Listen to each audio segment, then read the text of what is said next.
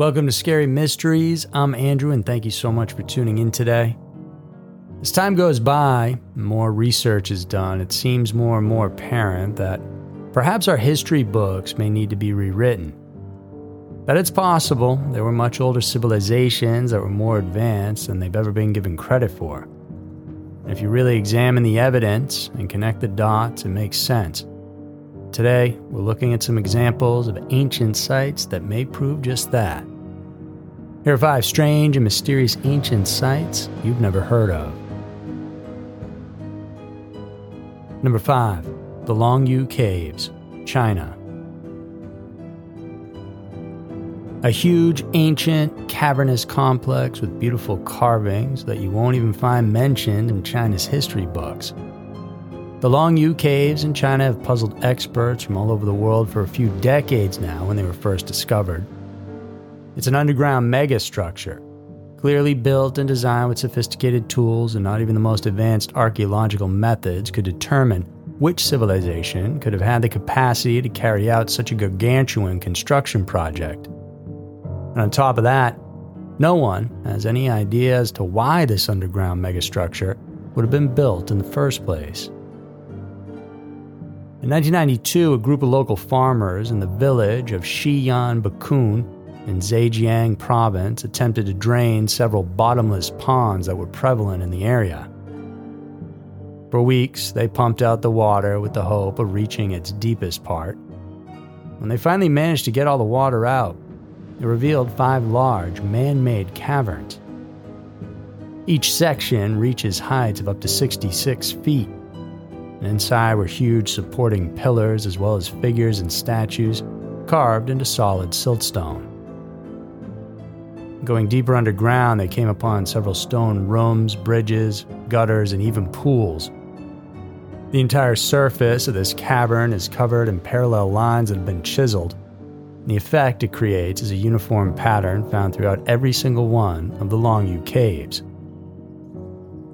News about the discovery broke out, and of course, scientists from all over the world, including architects, engineers, geologists, and archaeologists, headed to check it out. More probes were made with more advanced tools, and this revealed 19 smaller caves. These experts were impressed both with the completeness and the intricacies of the construction. Apparently, all 24 caverns have similar characteristics, such as each one only having one portal to enter. It's been suggested that this elaborate complex was formed by carving rock using nothing only but chisels with estimates saying that at least a thousand people had worked painstakingly hard day and night for six years to complete just one of the caverns. But really, when you look at it, does that make sense? The only reason it's thought that it may have been created in this way is because supposedly, according to our current historical timeline, those are the only tools that could have existed back then. But could it be that these people, whoever created them, were more advanced than we give them credit for. Since rock can't be carbon dated, the question as to when, why, and for who created the Longyu caves remains uncertain. Initially, it was believed that the complex was constructed around 2,000 years ago, which is during the Western Han Dynasty. Surprisingly, though, not a single document from that era had ever made mention of the existence of the cave as to why they were constructed in the first place. Speculations indicate that these caves could be a mausoleum, a quarry, or even a Taoist dwelling. Some even suggest that the rock carved caves could be built to serve as a secret military base, a palace, or even a ceremonial site. There are many underground structures all around the world. The underground cities of Cappadocia, which could house 50,000 people, Rome's subterranean tunnels, even the pyramids of Egypt, are like a huge and solid bunker with tunnels and rooms all throughout. So it's possible that perhaps we were much more advanced 2,000, 5,000, even 10,000 years or more, and that a cataclysmic event wiped out many people and their tools, and we started over again. Perhaps that's why we have underground cities People knew bad things could happen, and so they prepared to hide and ride it out. And the Longyu could be an example of just that. Number 4. Nan Madol, Micronesia. Smack dab in the middle of the Pacific Ocean between the equator and the 11th parallel line lies the mysterious Micronesian city complex called Nan Madol. Designated as one of the UNESCO World Heritage Sites in 2016, Nan Madol is a megalithic basalt stone structure composed of 100 islets found off the shores of Temwen Island in Micronesia. The beast of a complex stretches approximately one and a half miles. Within its walls are the remains of ancient stone palaces, temples, mortuaries, as well as residential homes interconnected by canals. Because of this, it's gained the moniker the Venice of the Pacific. Abandoned for many centuries, this place has been taken over by nature, but Nan Madol was once the seat of the Saudeleur dynasty. The Saudeleurs themselves were the descendants of two mysterious brothers who founded a religious community on the islands during the 6th and 7th centuries. The dynasty ruled in Madol for over half a millennia, from roughly 1100 to 1600 AD, until a neighboring clan invaded and took the place over. What makes this place so awe inspiring is that it's an engineering marvel, manifested by the megalithic structures that make up the city. The walls were constructed with huge and extremely heavy basalt logs, Basalt logs are a type of volcanic rock formed from volcanic lava that cooled to form sort of vertical pillars. These sturdy, sedimentary logs were carried or floated by boat from their place of origin in Pohnpei, which is about 25 miles away, all the way to the site they were stacked horizontally, log cabin style. And considering the average weight of each singular pillar, which is at least 5 tons with some even as much as 25 tons, it's quite amazing how the builders were able to stack up the logs to form walls as high as 50 feet and up to 17 feet thick. Something that, if done today, would be an engineering marvel in and of itself. Scientists who have studied the ruins couldn't figure out how the people managed to install such humongous stones, let alone hoist them up. Because once again, back then, people didn't have the types of machines, boats, and vehicles that we have today. Specialists thus hypothesized that constructing these megalithic structures demanded enormous effort comparable to that of the pyramids. Moreover, it's also possible that the project had involved at least 25,000 workers and perhaps even more. Then comes the question was it really the Pohnpeians who pulled this all together? There are stories that the actual builders had come all the way from Kosrae, a territory just south of Pohnpei.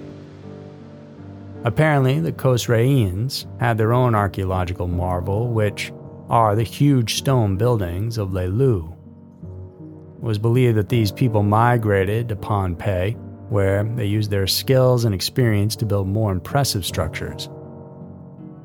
However, radiocarbon dating results confirm that the Nan Madol complex predates that of Lelu by at least 100 years. Perhaps there was another technique that ancient people had in order to build such crazy structures that we find all over the world. Instead of building huge machines and trucks like us, it took another path completely, one that made it effortless to transport and lift such massive stones. Some locals think that the rock may have been transported and installed with the help of ghosts, Madol in the native tongue literally means the city of ghosts. Ghosts may be the best way we can describe it today, but maybe it was actually a technology developed, something where we could levitate huge stones somehow, some way. Number 3, Bada Valley, Indonesia. Structures like the pyramids of Giza the Great Wall of China are clear testimonies to the ingenuity capabilities from past civilizations. Oftentimes, written records or oral traditions can serve as reference as to when, how, and why these things were built in the first place. However, when something is so old, those traditions can get lost to time. Right in the heart of Lindu National Park in the district of Poso in Indonesia, lies the enigmatic Bada Valley. also known as Napu Valley. This megalithic site features several hundreds of carved granite statues, many of which depict humans, or at the very least, human like forms. Various local stories tell of how these megaliths came to be. Some of these legends even put names to a few of these structures.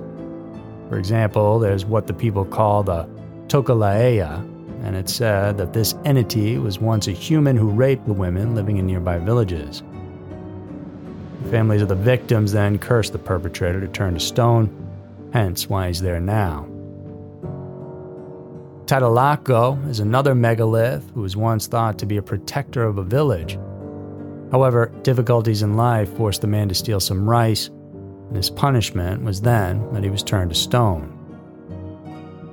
These enormities were first discovered in 1908, which is not all that long ago in terms of human history. And since then, they have been researched and studied by countless people. The objective by them was always to find out the story behind these statues who built them, how they were put up, and what purpose they served. More than 100 years have passed since they were first uncovered from an overgrown field, but it seems like the knowledge we have about these objects remains little to none. No one knows for certain when these megaliths were made. Speculations did, however, suggest that these stones have been carved out from their source about 5,000 years ago. Speaking of which, it's also yet to be determined where they actually were mined from, considering that the materials are not found anywhere on the island. And this meant that they must have been transported, just like in our previous story. As to how, well, we just don't know. It seems impossible given the fact that, according to history, we didn't have much thousands of years ago, and yet, here they are. Meanwhile, the scientific community first theorized that an unknown culture that made megaliths in parts of Southeast Asia could be the ones responsible in putting up such gigantic installations in the Bada Valley.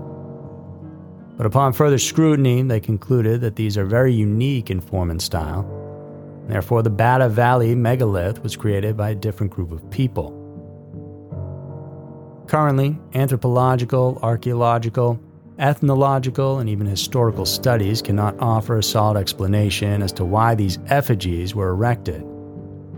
It's a lot of effort to put in, and perhaps they were made simply as a permanent reminder to further generations, people like us now, that amazing things were done and created thousands of years ago.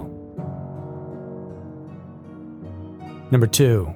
Sacsayhuaman, Peru. Rising almost two and a half miles above sea level, the great walls of the Sacsayhuaman are one of the most incredible ancient constructions known in the world today.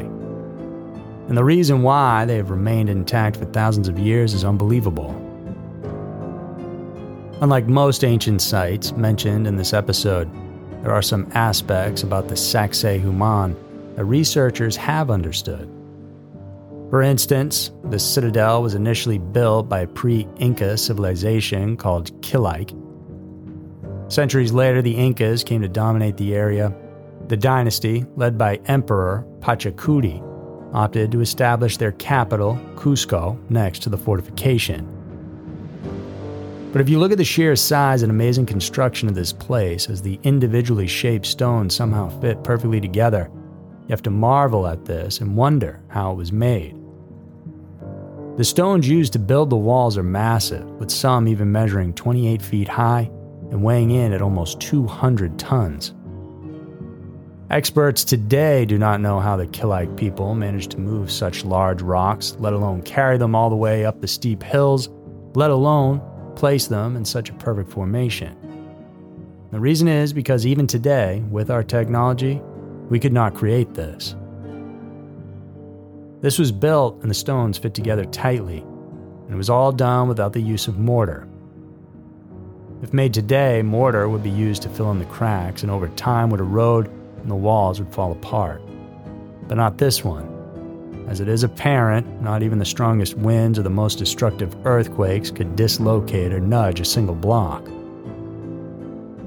In a document written up by the Spanish conquistadors, they describe the masonry walls fitted so close together that not even a pin could be inserted between the joints. So, seriously, How could a primitive civilization lift 200 ton stones and fit them perfectly together? On top of that, according to one researcher, the mysterious zigzag form of the walls actually reveals the builder's ancient knowledge of astronomical alignments of the moon, the sun, and our planet. In a slate of recent studies, archaeologists further discovered almost a dozen enclosures of various sizes inside an Incan temple, just meters away from this wall. As they have yet to be opened, many believe that mummies are probably buried there.